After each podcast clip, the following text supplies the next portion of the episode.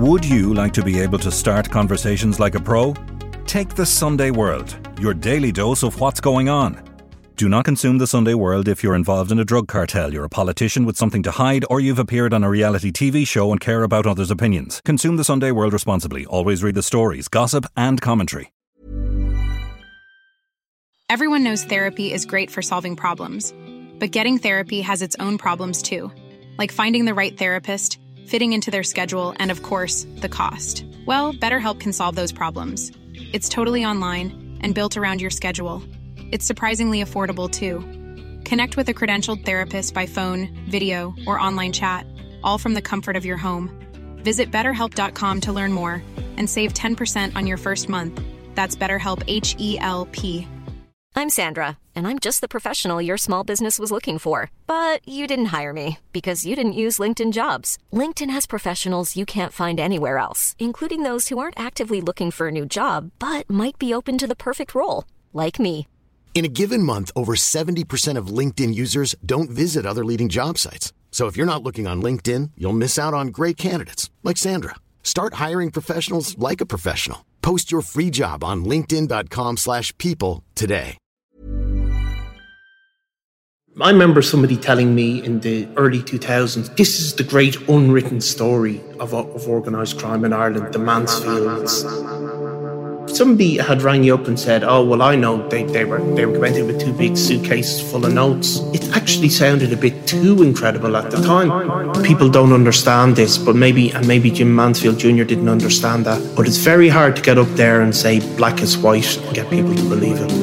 I'm Nicola Tallant, and you're listening to Crime World, a podcast about criminals, drugs, and the sins of the underworld in Ireland and across the globe. He's the former businessman whose reputation lies in tatters. After the High Court heard he was given €4.5 million by mafia bosses Daniel Kinahan and Thomas Bomber Kavanagh to wash through his property empire. The court heard this week that Mansfield and members of his family, including his elderly mother Anne, will not contest the proceeds of crime case the cab were taking, which involves an extraordinary tale of suitcases of cash being delivered to the family mansion. Yet for years, Mansfield Jr. vigorously defended his reputation and, just like Daniel Kinahan, attempted to both silence and use the media to do so. Today, I'm talking to Sunday World Deputy Editor Niall Donald about the fall of the House of Mansfield, about the lies and threats along the way, and about the importance of robust journalism and a free media. This is Crime World, a podcast from SundayWorld.com. It was around March 2015, and I was actually investigating they were then allegations that came before the cab case this week that Mansfield was basically laundering dirty money for the Kinahan organisation and other criminals, and that his father before him had done similar.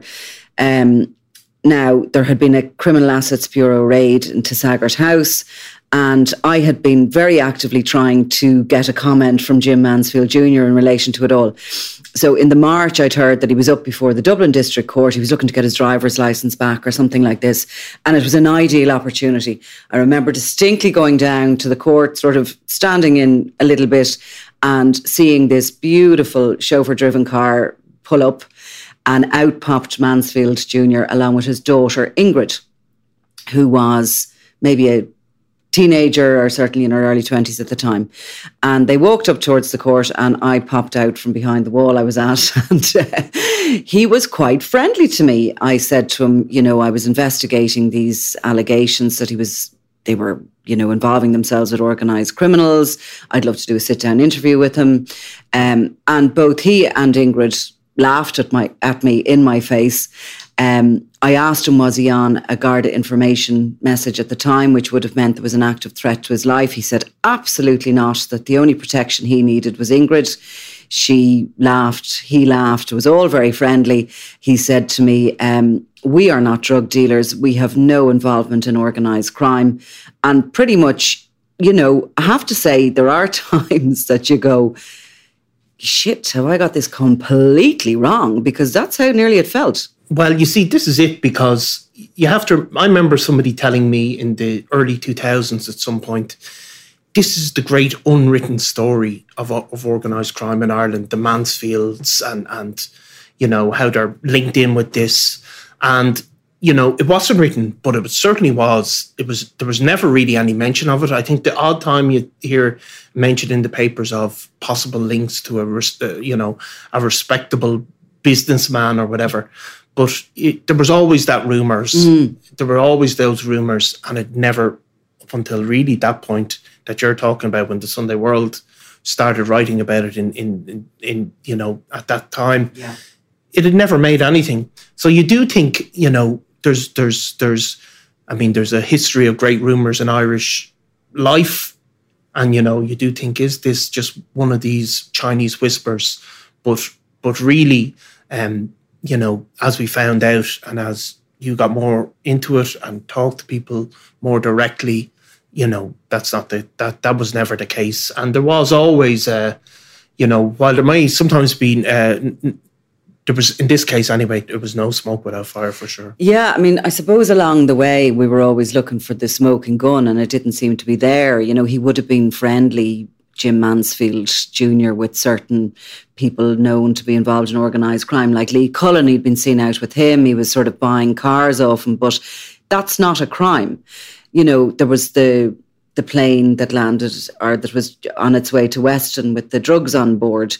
They weren't involved in that. They weren't convicted, or they weren't suspected of involvement in it, the Mansfields. And yet there was this whiff of sulphur constantly around them. You know, interestingly, when I started to investigate this story and come to a stage that the Sunday World started printing the story in a very confined manner. I mean, there are stories I have about what went on down in Tassaggart House, which I promise you I will file over the next while now that we're freer to write about them. But it took a lot of convincing me that they were true, because they are just extraordinary. Yeah, I mean, it sounded like you hear these things. And of course, there are occasions where people that are wealthy, famous, sports stars, celebrities, they like hanging around with gangsters. Mm. But there was no doubt he was hanging around with them. Yeah. I mean, nobody could have doubted that or denied that.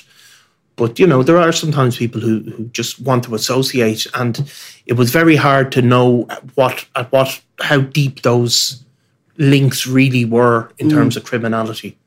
Well, you see, like every good story, you need a whistleblower and you need people from the inside giving some information. And usually that only happens, certainly in the criminal underworld, that tends to happen when gangs start to implode, when there's problems within them, and when factions are drawing up and lines are drawing up. And if we look back at the evidence we've heard in Mansfield's criminal case before the Special Criminal Court, and now within the evidence that we've heard from the Criminal Assets Bureau case this week, it is clear that there's problems forming.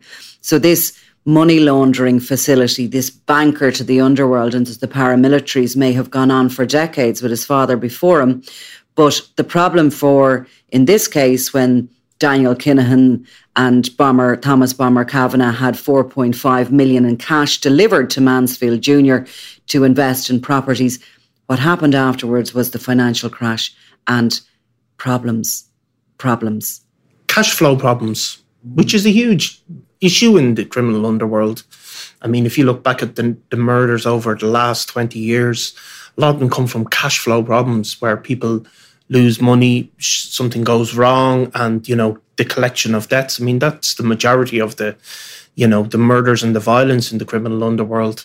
But the Mansfields obviously had a huge amount of money going through legitimate businesses to do with building, and if cash flow arose, things could be moved from one side to another. But obviously the worldwide recession based around the building trade, in particular in Ireland, that crash ended a cash flow available. And well, when the receivers came in, they lost. So the ability to move, to have money flowing through the system was gone. And, you know, when it came to I mean, the evidence was incredible, really, about the idea that, you know, again, that it's kind of, it was so Hollywood, wasn't it? Some guy comes in, two guys come in a white van with two suitcases. I think it was actually Good Friday 2009, which is, you know, exactly almost 13 years ago, come in with two big suitcases wedged full of cash and just handed over 4.5 million. I mean, it's an incredible thought even, you know. Yeah. And especially down there to Tassaggart House, which is just such a, if anybody's in the Saggart area, just drive past it. It's just Erbyside City West, a gated, beautiful old house with all these sort of outhouse buildings, which were once maybe stables. That, of course, was where Mansfield Sr.'s security guard, Martin Byrne, was kidnapped, and all the evidence we heard during Mansfield Jr.'s criminal case, how paramilitaries were living in those houses, how they were protecting him, they were protecting the property, and the whole thing had become a mess by that stage. But out the back of that house there's even an island with a little bridge onto it, because at one point around 2015 we did fly over it. There was, maybe the drones weren't as developed, so people physically had to go up in planes to have a look, an aerial view of things. But let's come back to Mansfield first of all and go back to that incident outside the court. And, you know, I'm kind of think I'm somewhat used to people telling me lies, that I have a good enough judge of character. I honestly, he was pretty convincing that day. The way he laughed at me, the way he sort of humiliated me for these fantastical thoughts I was having that he was involved in organised crime. I did for a moment wonder, you know, have I been sold a pup here? Am I being lied to elsewhere? Is everything wrong? Bit of a panic attack. Oh my goodness, what have I printed so far? Et cetera, et cetera. You don't have that too often, but he did do that to me. And I think it's a measure of how convincing he is and what came next, of course, into our own offices. Yeah, I mean, if you think about organised crime figures, you know, which he is now proven to be, somebody who's a figure within organised crime, they rarely stop and give you a friendly little word. You know, it just doesn't really work like that. But I think around that time, there'd been a raid by CAB in January of 2015. And what had gone from being, you know, something that was almost unmentionable, now there was stories in all of the media outlets. And it was no longer just a rumour that there was some whiff of criminality. So there was an investigation. At the very least, there wasn't a conviction or a proof or anything, but there was something going on enough that the guards could get a warrant, you know, presented to their superiors or whoever they have to do, enough evidence to justify that. And the raids that obviously had occurred. But, you know, in classic, I suppose, kind of, you know, fraudster style, really, in terms of, you know, the Jim Mansfield Jr. launched a two-prong campaign, a public campaign, where he started speaking about it all the time, a sort of propaganda campaign. And the second one was a legal campaign against the Sunday World, actually. Because in the aftermath of that meeting outside the court that day, we ran a front page story, and the headline on the front page was, "We are not drug dealers." And there was a picture of Mansfield and outside the court. And then inside the paper, we ran what had been the culmination of months and months of investigations. And it was focused on his late father, Jim Sr., and how he basically had been a banker for paramilitary organisations and for the criminal underworld, and how he had for years washed money through the building of that property empire out in City West. So, as you say, what happened was the two-pronged approach, slightly Daniel Kinahan-esque. A, go to your lawyers and try and silence the media, silence the news organisation that is reporting on this, and B, go to the media and do your interview and convince them that you are a legitimate businessman. Yeah, so, I mean, which is, funnily, it is a strategy that's being mimicked by Daniel Kinahan at the moment. But it is, but that's not to say it's common, because most of these people that are in that circumstances, they say nothing, you know. So, certainly, Jimmy Mansfield Jr. appeared in a Sunday broadsheet newspaper denying everything, saying he was the victim of a terrible rumour campaign, and he had no links to anything, and there was nothing to all of this, and he's being targeted for no particular reason.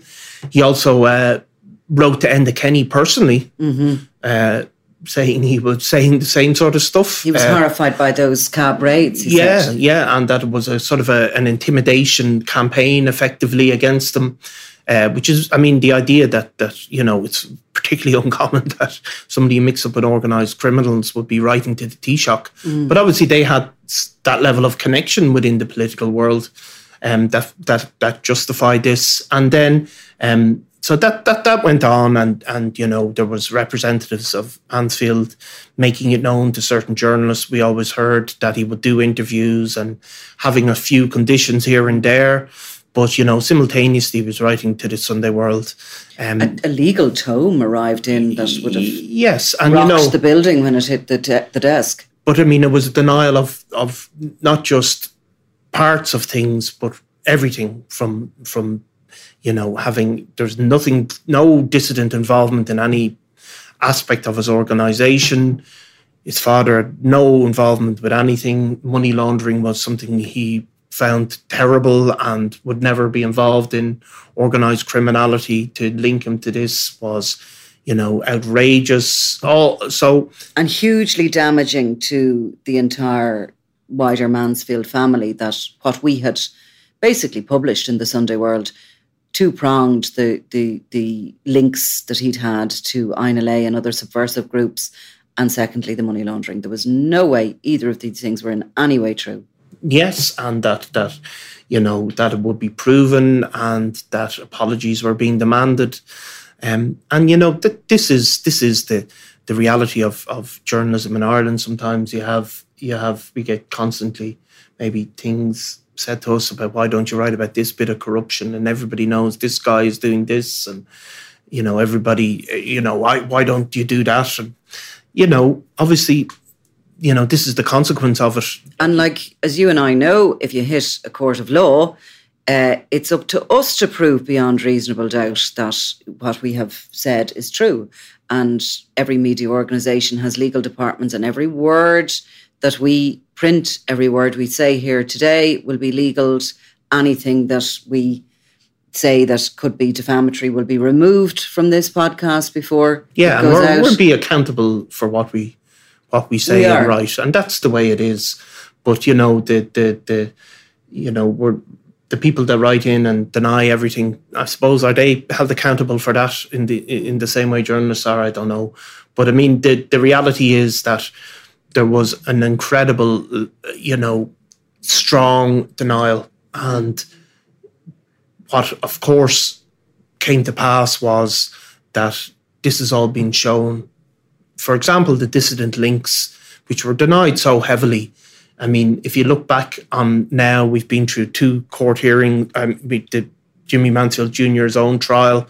We had the trials of Desi O'Hare and Wacker Duffy and others and you heard all of those links were it's not just a link, but those people were deeply, deeply embedded in the operation, in the Mansfield organisation. And that, if you look back and think, denying anything, and when you consider that those people were, some of them people were living there effectively, it is quite incredible. But if you consider it, all of those dissidents involved in the kidnap of Martin Byrne, and they all pleaded guilty. There were no trials. The only reason we heard evidence at all was because Jimmy Jr. pleaded not guilty to kidnap charges and to perversion the course of justice. Now, he was acquitted on the kidnap charges, but there was a very damning judgment given against him by the Special Criminal Court when he was found guilty of perversion the course of justice. And of course, he's in jail serving a sentence in relation to that now. But the reason we heard that information, the reason Martin Byrne, the now state witness, got into the box in the Special Criminal Court and told the story of what was going on in those within the Mansfield empire as such, in the run-up to 2015, in all that time when the the official businesses had gone into receivership, when the paramilitaries were circling looking for money, when the likes of Daniel Kinahan, Bomber Kavanagh were looking for their investment back. The reason we know all that is because of Junior and that decision to plead not guilty. Yeah, exactly. And I mean, it has been the wrong decision, as the time has shown. I mean, it is incredible, really, when you think of those names that we've just set out. If you look at Desi O'Hare, I think it's fair to say the most notorious dissident criminal figure in the history of the Troubles. Wacker Duffy, a similar person, one of the most murderers. And Daniel Kinahan, obviously the head of the Irish cartel that has had an incredible impact on drug trafficking across the world. And Thomas Bomber Kavanagh, his number two, and somebody who became rose to the absolute top of the UK's drug trafficking business. Yeah, these guys are all in floating around, handing money over, living in properties, in linked to Jim Mansfield Jr. I mean, just incredible. At the same time, out in City West, and we all watched it grow, you had the Mansfields mingling with the hoi polloi and with, I remember at one point a Garda commissioner's daughter had a wedding out there. I think the Fianna Fáil Ardeshas were held out there. When I was investigating this story at the time, around 2015, 2016, I approached Bertie Ahern and I asked him, was he aware what had gone on? Was he aware that Jimmy Mansfield Sr. was a money launderer for the paramilitaries, that he had washed the IRA money, the INLA money through that City West? And he looked at me with his jaw open. Hadn't a clue. Never heard of it. Yeah. So, they successfully managed to seesaw between... Yeah, a series of elites, like the Dublin Four social elite, the absolute subversive elite, the criminal elite, and then the kind of Galway tent builder elite as well. It's an incredible tale, really. And in fact, that was the funny thing about it, Nicola, if you remember. It actually sounded a bit too incredible at the time. And if somebody had rang you up and said, oh, well, I know they were presented with two big suitcases full of notes, what you would have gone, well, is that true? Or somebody might have said, sure, that sounds like a story that was in the Sunday World. Exactly. Fantasyland. Yeah, that is the funny thing about it, And that's the funny, it's the same is true of, it's the same thing plays out with Daniel Kinahan in his denials, and you'll see it on Twitter. Sure, that couldn't be true. Yeah. He couldn't be also one of the world's biggest boxing promoters and also the head of a cartel. Sure, that's too fantastic and ridiculous. But you know what's similar with them again, like to go back to that sort of two-pronged, the sue the media, use the media, which is exactly what Kinahan also is trying to do. I mean, Kinahan sponsors certain media in order to get positive media exposure on it for his boxers and himself. But both of them, and Mansfield as well, tried to suggest that there was some sort of collusion between certain media, ourselves really, because we were the ones writing about it, the guards and the state. Yeah.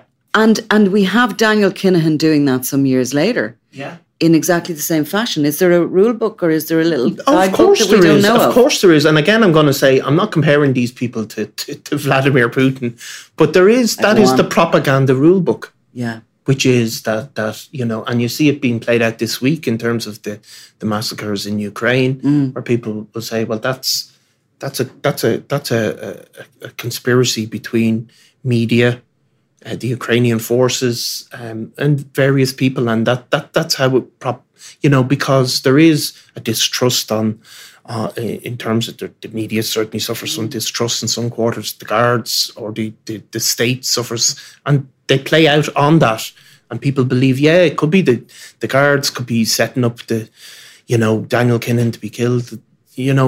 Whatever people, there is a certain group of people that will believe that. And it's about muddying the waters. Yeah, and that whole fake news phrase, which I hate. I mean, Trump pushed that right through the whole narrative of, general society. And you get it all the time. You get it all the time. And you get it from people, not just people in the streets. You get it from people. I always find it amazing when you get it from people who are in what should be educated, intelligent positions within the community and the state. and they will throw that phrase out, fake news. Yeah, fake and news. Of course there is some of the, you know, sometimes the state has deserved scepticism, but you know, that kind of broad overarching conspiracy where all these parts work together, you know, to do somebody down. I mean, you'll know yourself.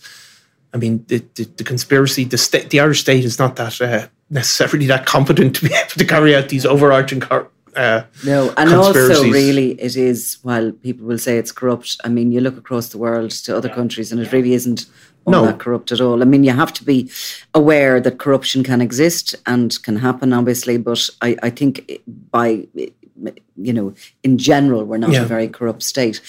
But to go back to Mansfield, and he's sitting doing porridge there in Portlaoise jail at the moment, hoping, I understand, that he'll get out for Christmas. Yeah.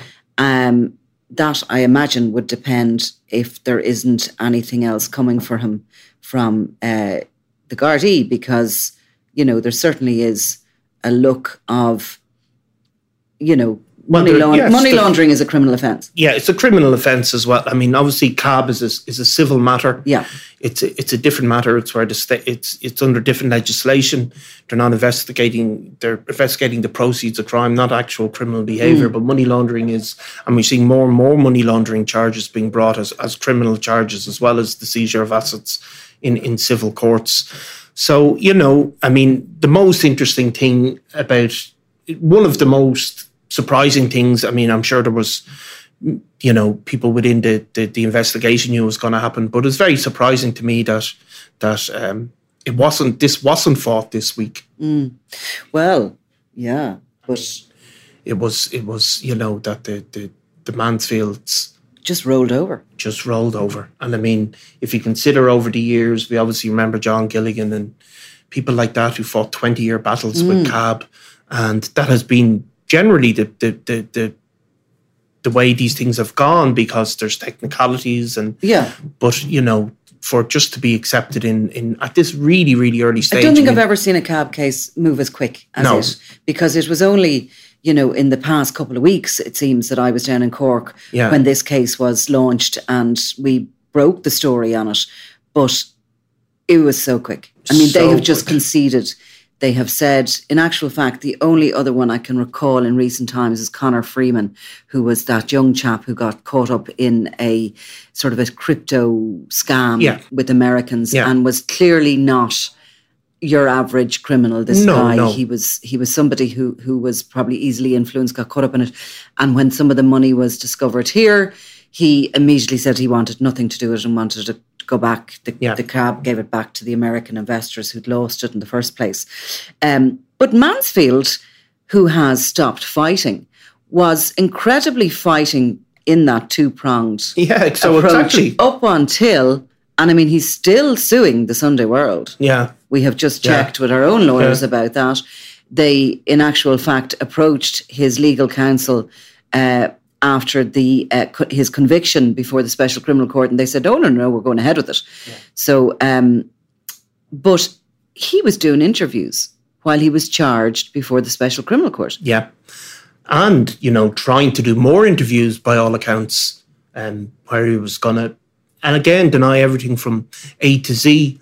So it's. I think it's very surprising, but I suppose from, if you were looking at it from a PR level, you know, you take a hit today, it's in all the newspapers, and maybe that's, you know, that's the end of it, where if you have a rolling court case where, you know, you have to dispute evidence, then more evidence is laid down, more witness testimony, more documents, and it goes on and on over years and years and years, and it's a pure disaster.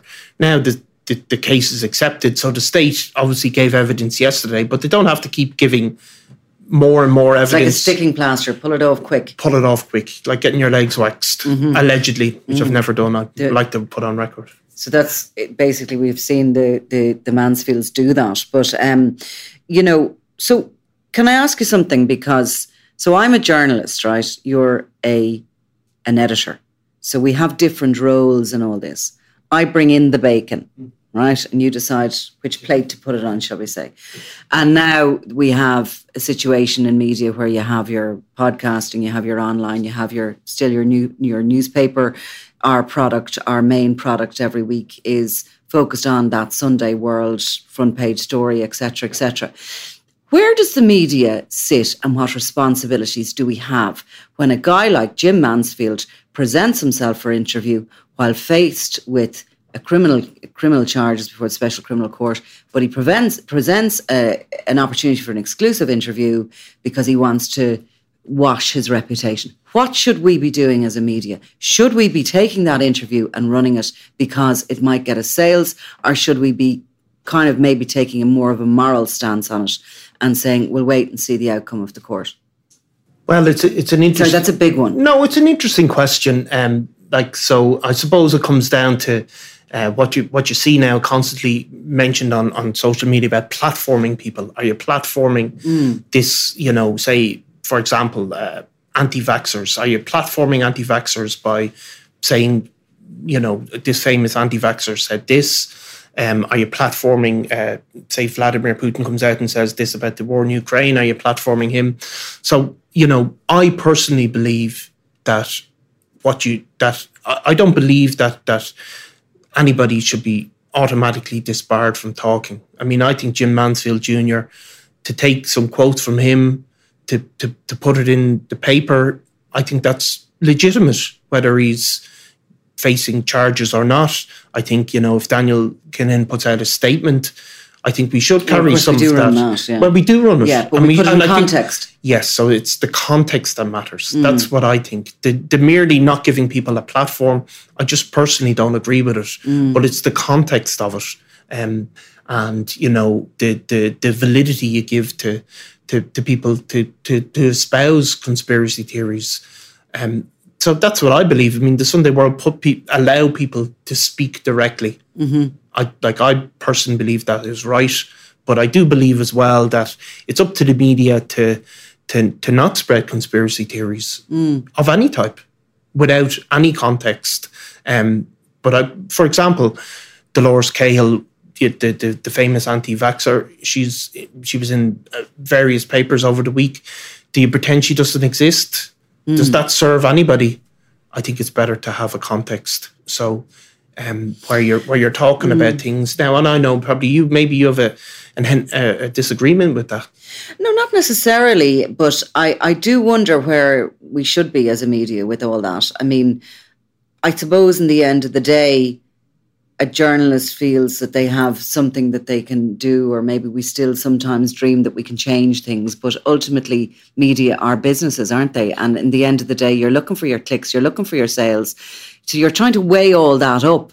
You are. And also the fact is that the purpose of the media is to give expression to things sometimes that are uncomfortable, remember, the media shouldn't always be the people deciding what the public can hear. I don't believe that they should. I believe you have to give people the credit. Even if you look at Mansfield, I don't think he convinced anybody with his PR battle. No, really. And I think, in fact, same with Daniel Kinahan. Although he's probably convinced a few people, I think, in fact, his public protestations of innocence are not effective because people aren't stupid. No. That's a funny thing that sometimes gatekeepers, as they call it, think, oh, people are stupid. If they hear somebody say everybody is going to die from the vaccine, they're not going to take it. But really, people are more discerning and they will, but I think if you shut down debate sometimes, it can be dangerous as well, because then you are, to some extent, involved in a conspiracy in telling people what they can't hear.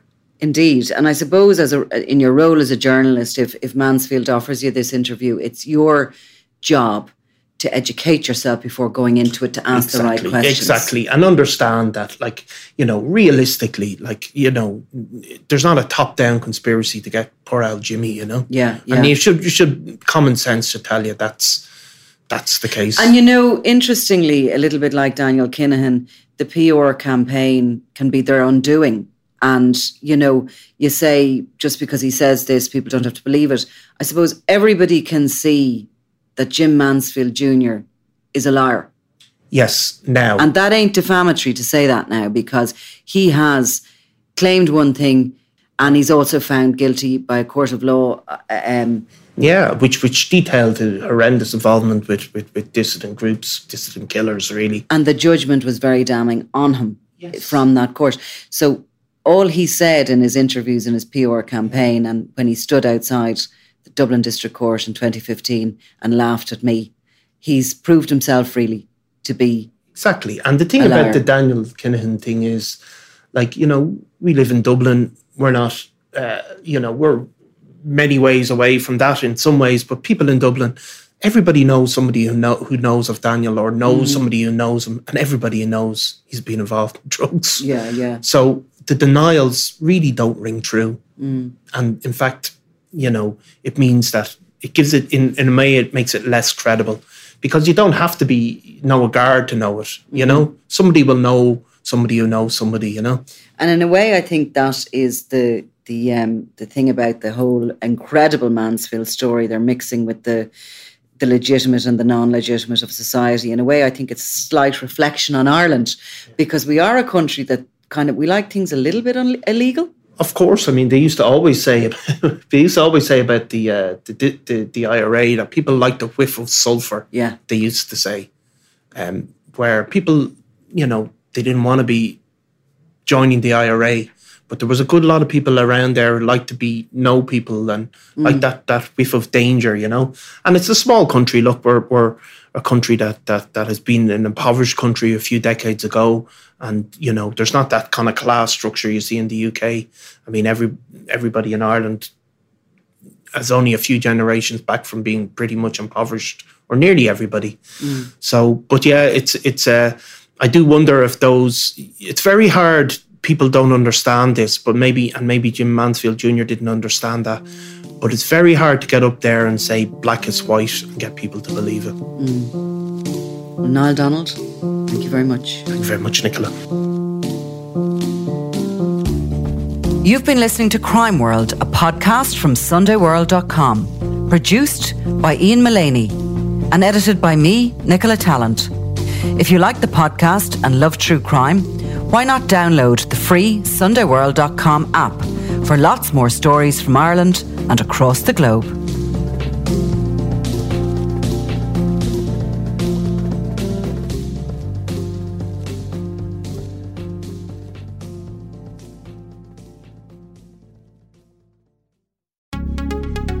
Would you like to be able to start conversations like a pro? Take the Sunday World, your daily dose of what's going on.